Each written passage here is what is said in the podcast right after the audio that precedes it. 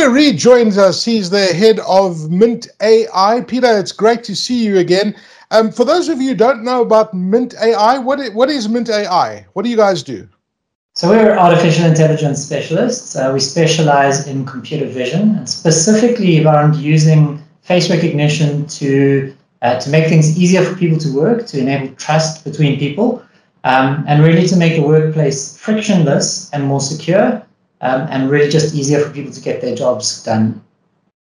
Okay, that's very cool. So I imagine that uh, COVID 19 and this pandemic has been interesting for you. And how, how, is, how has this pandemic changed the market? And, and how have you guys, for example, adapted as a business? So the pandemic's been fascinating. Um, as it kicked off, one of our products is uh, face recognition access control. And as the pandemic kicked off, we had a lot of very exciting to use things like uh, fingerprint access coming to us and saying, well, this fingerprint stuff is not uh, is not for us. Um, let's use face recognition. So we've been doing it for a little while, and we believe that identity management and trust should be handled with some sort of factor like face recognition and object detection and vision, etc. Um, mm. The pandemic is, I think, just kind of nudged that curve a little bit faster than it would have progressed before. Um, so I don't think that we're doing anything specifically different because of the pandemic. I think that we would have headed there in the next five to ten years, but but it's brought it on a hell of a lot quicker. Um, and then more broadly, you know, business is different. So uh, we've had to change slightly the way we do things. We we focused predominantly on vision kiosks that could recognize you and objects in a room and now we're focusing on kiosks that can recognize you and objects over a Teams or a Zoom call, for example. Um, so it's it's been a little different, uh, but I must say it's been fascinating. We're, we're a tech business at heart. We love AI, we love tech, um, and just watching how tech has kind of crept into and and then bootstrapped the whole world because of the pandemic um, yeah. really has been great to see. Well, I mean, you know, when you talk about the stuff that you've been talking about, I mean, artificial intelligence, uh, cognitive computing. I mean, these have been buzzwords for a couple of years now, and especially the last 18 months, it's really accelerated. And uh, I guess many businesses have tapped into that, and those who had, uh, you know, the capabilities to to to to tap into those technologies obviously benefited through COVID because I mean, COVID was, you know, uh, not, I shouldn't say designed for these technologies, but really these technologies have really made life a lot easier easier for organizations. So, how do you use these technologies to address the challenges that COVID 19 has brought for us? Right. So, in a number of different ways. Uh, before COVID came along, we built um, what we call touchless kiosks. So, this is a kiosk that you walk up to, it recognizes you, it kind of unlocks and shows you your details. Um, and then you can speak to it, you can interact with it. So, to give you an example, we do have actually a COVID check-in tablet. Um, it's mounted on the wall. You walk up to it, it says, "Hi, Peter, welcome." You speak your symptoms. I, I no symptoms or a bit of a fever, and then it can actually say thank you and, and let you in the building. But but that's not all. I mean, that's in, still in the physical presence world. And and what yeah. COVID has taught us is that physical presence is, is here to stay, but can be reduced significantly. Um, so, for example, one of our one of our products, the, the Verified products, it allows you to verify who somebody is rapidly using several checks using artificial intelligence, face recognition compared to Home Affairs database, take a quick picture of your ID documents and allows you to do this at a distance where you know after 25 to 45 seconds that that person is who they say they are. We perform liveness. So they're looking at their phone or a Teams window. We can tell at all points, is it a live person holding, holding up a picture or a tablet or a phone? Mm. Um, we compare your face to three different uh, sources, a, a, captured document, home affairs, etc. So really what it's allowed us to do is take a, a paradigm that you physical world. Um, you know, let's say you go on junk mail and you want to buy something, but you have no idea who the person you're interacting with is, and you'd actually have to physically go and meet them before you can prove who they are. Hold up your ID for me, please, etc. We can now do that at a distance in 25 to 45 seconds using a Teams call or a mobile link um, you you speak to the person, you say, I'm just going to do a verification for you quickly, send them a link. A minute later, you've got a response back. This person is who they say they are. They're a valid person. In Home Affairs, you can now deal with them. We basically give them that little verified with mint tick. So it's kind of it's changed the way that works. But again, to me, that is a technology that was going to come, and it was going to really change the way we do things. You know, Takealot delivers a package. Um, they can just hold up a camera, click click of your face, and you've got proof of the person, their GPS location, who they are, verified payment, and the package. Yeah. So much better than holding up a piece of paper and signing it. Or, you know, a state agent goes to a show house, they verified someone, they hold up their camera and take a picture. Yes, I see you, John. We're at your home address. Thank you. These are all things that, that we can do with AI right now. But I think they would have come. I think they would have gradually kept into our society. I think they would have helped to improve things. It's just that COVID has gone, we need this, we need it now. Um, and, and hence we've brought these offers out. Wow, it's absolutely fascinating. I mean, there's no reason to do things in the analog world like we were doing in the past. I mean, and and, and I guess that this pandemic has really highlighted these. Um, uh, you know, if you can call them gaps in the market, you know, that you physically have to fill in forms and that sort of thing. We shouldn't be doing that kind of thing in 2020. And I guess um, the advantage uh, that that that Mint has, for example, is the the POPIA Act that's coming into into into act now. You know, and how this data is protected. And I guess citizens are more will be more trustworthy in the people that you're sharing that personal information with. Whether you take a picture or that process that happens in the background, uh, you know, that, that I am trusting of how the data is going to be managed. Because I think that's been one of the reasons that people have been a bit hesitant to, you know, get involved with technology and share that kind of personal information. Maybe I'm wrong there, Peter. No, you're absolutely right. The funny thing is that new tech tends to be held to a much higher standard than existing tech. So I'll give you an example. When we describe what we do, I'll take a selfie of you, I'll check with Home Affairs, I know who you are. The first question people ask me is, what about POPI? Where are you storing that? Now, now to me, that's a very valid question. We've got a long list of things that we do to be POPI compliant. But the funny part here is the same happily drive into an office building and sign their name on a piece of paper and never ask, where did that go? Who looks at that piece of paper, etc. So you know, our, our business jumps through several hoops to be POPI compliant. My entire business does privacy training once a year. We have board level meetings every month on how we store the data. We have endpoints. We have a consultant on retainer that continuously updates our policies. Now, the person who's handing you a piece of paper at reception to scribble your name on, I don't believe they do the same thing. And I think most people in the back of their head know this. But because it's new hmm. tech, it's scary, it's it's bright, it's shiny, you know, these, these questions come up and there's the higher standard for it. So absolutely, I see it as an opportunity. I see, I would much rather walk into a business. You know, one of our kiosks, for example, can be in a hospital. You walk up to reception and they look up, look you in the eye and go, hi, Peter, welcome. Don't worry about filling in forms. We've got all your details. I would much rather do that than score my name on all those pieces of paper because I have no idea where those paper go. Whereas the digital records, you know, it was born in a world that is POPI, you know, and GDPR and all those things aware. And so they were built from the ground up to handle that. Um, so I, I, think it's an opportunity, and I think as a consumer, I much rather deal with digital systems because I have a slightly higher level of trust that that digital system was built with privacy from the start instead of having it retrofitted. Makes perfect sense. And I tell you, it freaks me out those forms that you have to fill in with your personal information, where does that paper go afterwards? It probably gets chucked in a dustbin. I don't know. You know, compliance, you've got to keep all those records, but you know, you don't know. Uh, so I feel a lot more safer and a lot more trustworthy with technology. So tell us about this this first line workforce and uh, you know the deskless worker that we talk about in South Africa. It's a, it's an interesting concept.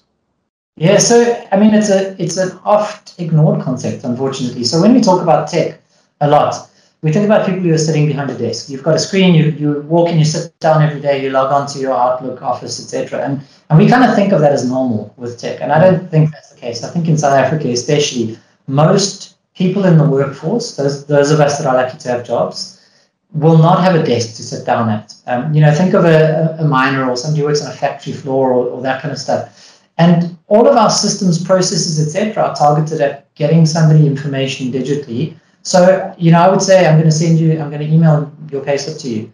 But what if that person has no place to go and sit and get email? What if they can't actually, you know, there's no station for them, they have to wait to get home. Um, and we think it's quite a large market. We think it's an unfortunate and um, a little bit neglected market. So what we have is these kiosks um, that we call them public displays of private information. And they use face recognition and all sorts of other technology um, in order to prove who you are, show you your information, um, but it's a privacy screen. So picture a tablet uh, in a booth or on a wall. Someone walks up to it, it says, Hi, Peter, uh, here's your payslip information, whatever you want. But as soon as another face comes into the viewfinder, it locks straight away. And if I walk out and somebody else walks in, it will open up and, and show them their kind of information. So, so that's the tech. For me, it's it's serving a problem that most people. I don't think we're unaware of it. I think we just our heads are in the sand about it. Um, there's yeah, such yeah. a large workforce that doesn't have access to the things that we take for granted. So why is it so important to um, trans, you know, to digitally transform? Everyone's talking about digital transformation, and I guess many people understand why because it adds all the agility and everything. But certainly things have changed so much this year when it comes to digital transformation. What are your key findings that you have found in addressing this particular market? So you know. Um the irony is there's not a very key tech finding. Um, you know, technology, we've had this tech for three or four years now. Um, it's more of a environment and a people change. Um, so, classic example, um, like, before we used to have work from home and teams all the time, right? But I would meet yeah. with a customer and I would always have fancy shirt type and, you know, because that was expected in the world. Now I meet customers and they're in sweatpants and I'm in sweatpants and everyone's happy just because the whole world kind of changed their thinking around that. First line workers we're finding is the same thing. Now that workers are starting to come back into the workplace, the first thing on everyone's mind is how do we keep them safe? You know, we, we want sanitizer, we want checks. And the next thing is right now the world has shifted to digital, but here we have a large population that has no access. The, their gateway to this entire digital world is missing. Um, and so, you know, working on things through mobile phones, working through kiosks and tablets, all that kind of thing is now starting to come up. And it's funny, it's almost like a second thought. It's almost like, oh, thank God we got our workforce back. Uh, we've kept them safe. We've done. Now we can start with this great new tech revolution. And the first question is, well, how are they actually going to access that? What, what's that portal, that window, that key that they can use? Um, and we take it for granted. Um, and and you know, a lot of people don't have that. Yeah, it's an interesting world, and I, I, guess we'll we'll never go back to the way we were doing things. Um, and and really, things have been turned upside down to such a degree that uh, we're all looking for efficiencies and bringing efficiencies into organizations. And you certainly address many of those efficiencies. Tell us a bit about the Mint Vision platform. Uh, it's quite interesting how it's uh, adapted to business and uh, and and you know re- relating to the first line worker that you talk about. I mean, this Mint the Mint Vision platform is really fascinating. Yeah, I mean the platform is great. It's it's our kind of flagship product. We've been working on it for the last three years, and, and it started out uh, basic face recognition. So we did some projects for public clinics where we used face recognition to identify patients, to move them from one station to another. Um, really great from a privacy point of view because you can have a patient sit down and their details, their personal medical details, will only unlock and be shown to the doctor when they're physically present in front of the camera. Um, you can only dispense medication to them when their details are loaded and the nurse's details are loaded, etc. So we've grown the platform now and it does computer vision. Um, and you know, computer vision is also one of these kind of nebulous marketing terms. People hear, oh, computer vision, but what does it actually mean? For me, computer vision is anything where you would benefit from having a human being sit and watch a video feed 24 hours a day, but they never get tired. They pick up everything that happens, um, and they can take action based on that. So think about a security guard watching a factory floor, and he wants to watch it for 24 hours, and as soon as somebody knocks over a paint and he needs to call someone, we build systems that do that. Um, they don't get tired. They don't fall asleep. You know. So the Vision platform has grown now to become something that handles um, identity. I mentioned before, we can send a link to someone a minute later. We know exactly who they are. They're trusted. They're verified. And when we recognize them, we can take for granted who they are. We can recognize, for example, how many people in a room are wearing a mask versus how many aren't. Um, oh, wow. We can we can open a door uh, or let's say a turnstile at the entrance to a mine based on whether you're wearing a mask, but also on whether you've actually completed your health and safety training. And that's frictionless. You walk straight up to the turnstile and it will say, I'm sorry, you're not coming in. Um, we, we, you haven't watched your full kind of video. Um, part of the platform, because we have this really great liveness detection, we tell if you're a live person or not, and we recognize who you are, we can host things like your health and safety video. We can only show that to you, so nobody else can watch it. As soon as you move out the view frame of a picture, it'll lock it. But more than that, when you say, I'm done, I've watched this video, imagine you get a, a, kind of a report that says Johnny watched it, he came in at 10, he left at 3. Most of the time he looked at the screen, but 20 times in the hour he looked down at his phone. Um, and if you want, we can have screenshots of you know him watching the video. Tied into the fact that as he walks up to the turnstile, it can go click, click, thanks, Johnny, you're up to date, walk straight in, etc. So it's kind of enabled us to build a full end-to-end touchless world based on verification and trust with who somebody is. Um, all of it with a minimal physical interaction and there's minimal friction in your life. Okay. I mean, though, and I imagine that uh, from a fraud point of view, uh, you can eliminate a lot of fraud by identifying someone and dispensing uh, medicine, for example. Um, uh, so, so there's some some great case studies there. So, what what does an organization need to implement something like a, a vision kiosk? So the kiosks themselves are pretty straightforward. Um, you'd need something that displays it. Uh, so the actual hardware itself, the tablets, uh, you need a Windows 10 machine, your receptionist computer, any computer that runs Windows 10.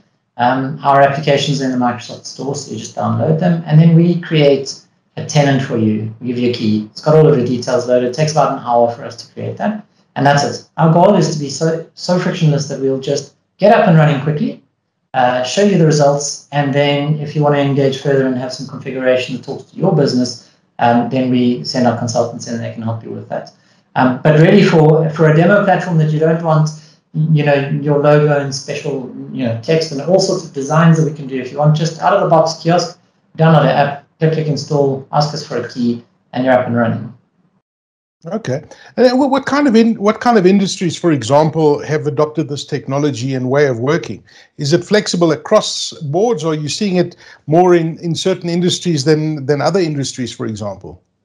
Yeah, it's a great question. I mean, I thought at first it would be um, typically your your kind of um, industries that either have a big fraud problem, so we're talking financial sector, the banks, etc., um, or industries that are focusing on the customer experience. So, you know, you walk into a BMW dealership and it says, hi, Aki, welcome. I know you'd like a cappuccino. Sit down, it's on its way. We can do that with this type of kiosk.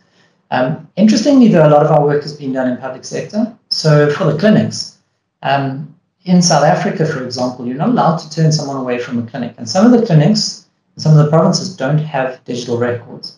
So we would find patients who come in and say, oh, I'd, I'd, like to pull my chronic meds, please, and be dispensed. They walk down the road. I'd like my chronic meds, please. And they'd hit 10 or 12 clinics at a time. The fraud is significant.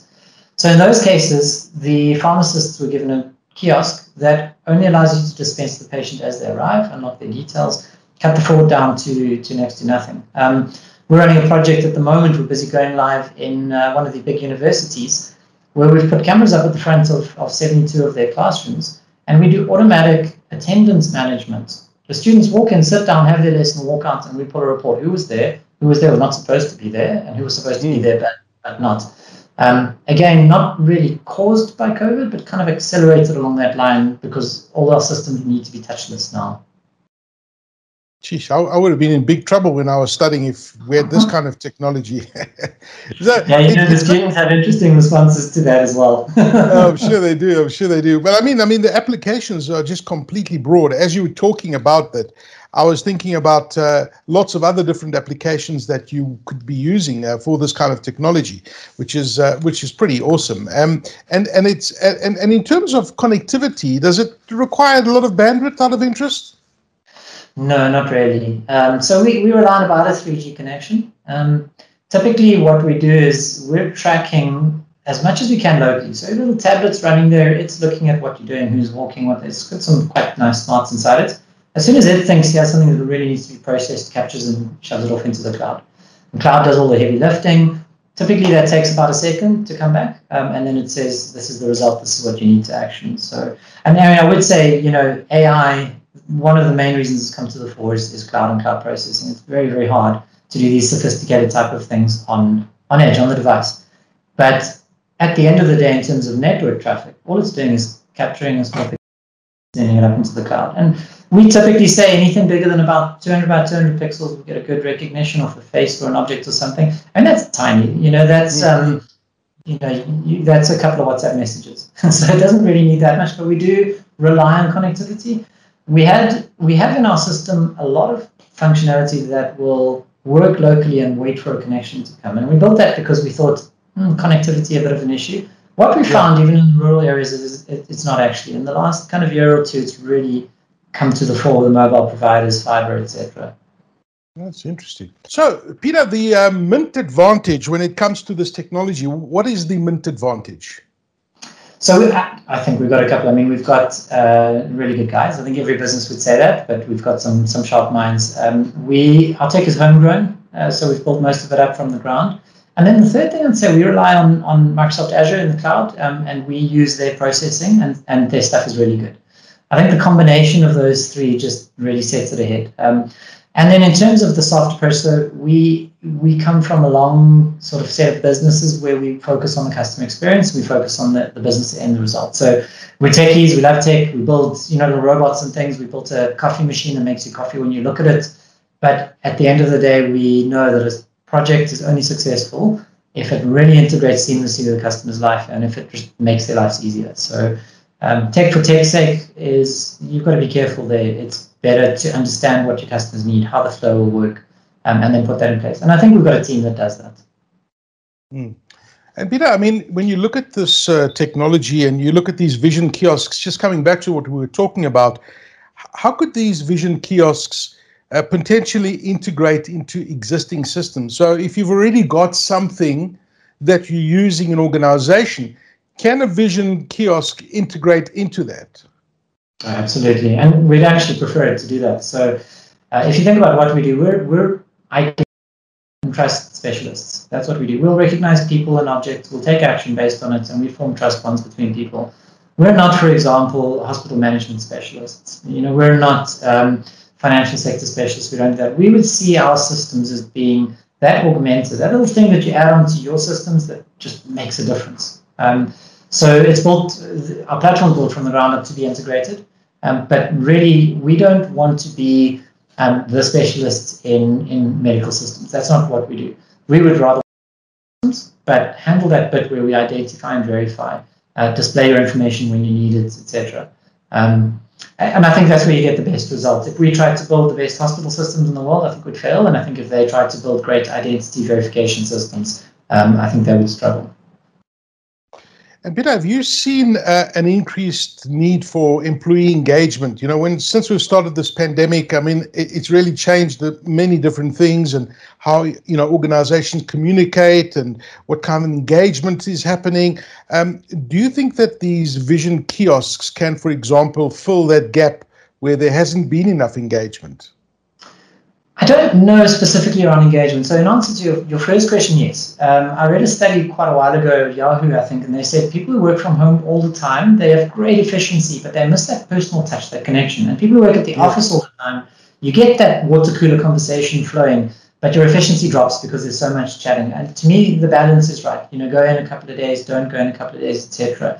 So, I think that personal connection combined with the working from home and the safety distance is important.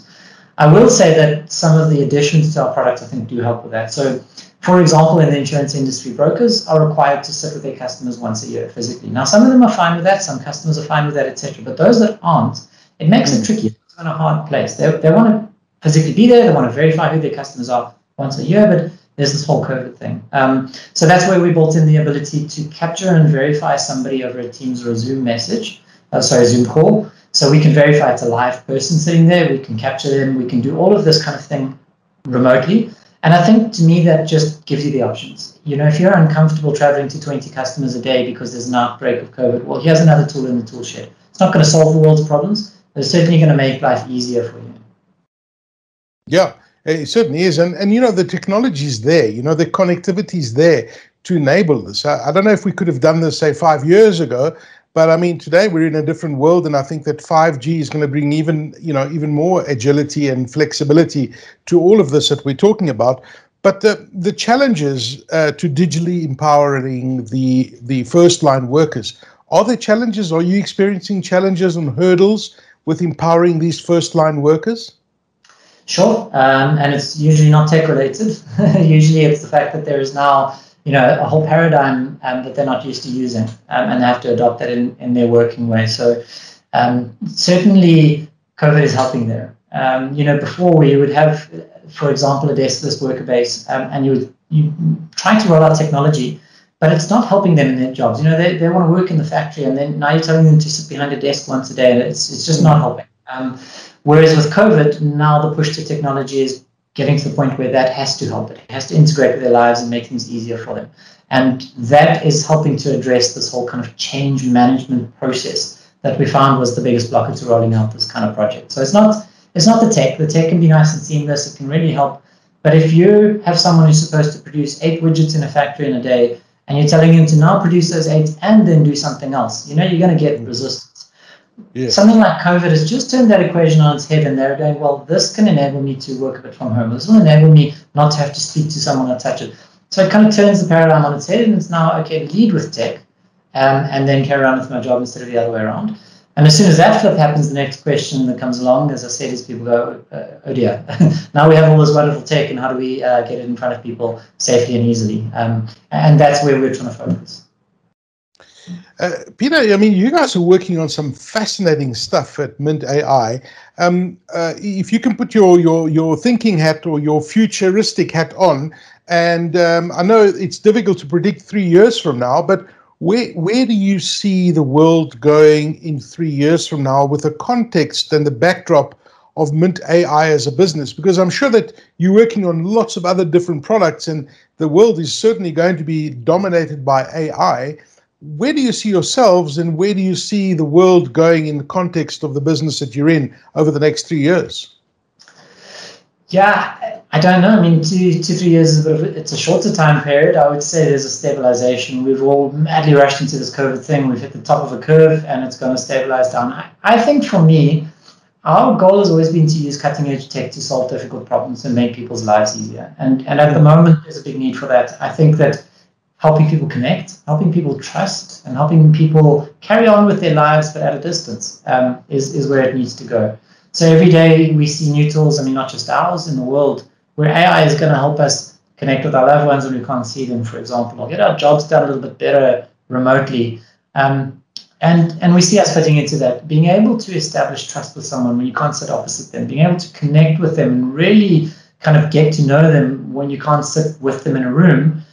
AI can help. I mean, it's you know, it's, this is what it's, it's there for. So that's where we see it going. I think on slightly longer term, I love some of the changes that COVID is bringing in. I think that you know if it hadn't been for COVID, the whole world wouldn't have learned to do what we probably should have done from the beginning and learn how to be, you know, efficient on our own, learn how to have a bit less fuel from our cars pouring into the atmosphere, you know, that kind of stuff. Um, but certainly that transition is has been rocky and is going to be more rocky, and tools like AI can make it a hell of a lot smoother. Yeah, but people are afraid of AI, and there's that that fine line. You've heard uh, guys like Elon Musk and the late Professor Stephen Hawking warn us warn us about AI, but just listening to you talking about the stuff that you guys are working on, it's actually very useful technology. Is there a point where people should worry about AI? The answer to that is, is tricky, yes, but not really. so AI is, you know, we all get scared when a new technology comes out, and AI is not the only new technology. History of mankind has many new scary technologies coming out. And every time people think this is the first time and they, and they you know, get excited and scared. So I always liken it to something like the Manhattan Project. You, you invent the ability to fracture the atom and people get very excited. He has a great new energy source and they get very scared because you can make bombs out of this. And I'm sure, you know, at the time people were having a kind of a mini or, or a bigger version of what we're going through now with AI. It's happened many, many times in human history. Every time we've gotten scared, we've gotten excited, we've come out 15 years later using it for good. Um, you know, nuclear power stations do help. Medical imaging with nuclear capabilities is fantastic compared to what we had before. But that doesn't mean we shouldn't be scared because partly I think it's people being scared that stopped yeah. the proliferation of nuclear bombs. So absolutely, we need citizen voices. We need focus. We need the genesis of this thing because it's only just starting to be filled with care um, to make sure people are being concerned, to make sure that you know everyone's saying, "Hold on, hold on, what about privacy, etc." Um, but I don't think it's a doomsday scenario. I think it's similar to any of the great inventions that have come out that have really scared us and helped us. I think if you look back in 10, 15 years, we're going to see just how this thing has really improved our lives.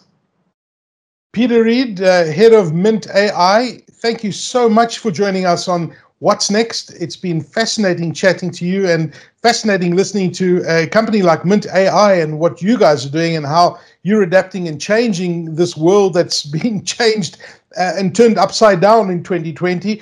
Uh, and certainly some interesting technologies that you guys are working on. Thank you for your time, Peter Reid. Thank you for the time, I can appreciate it.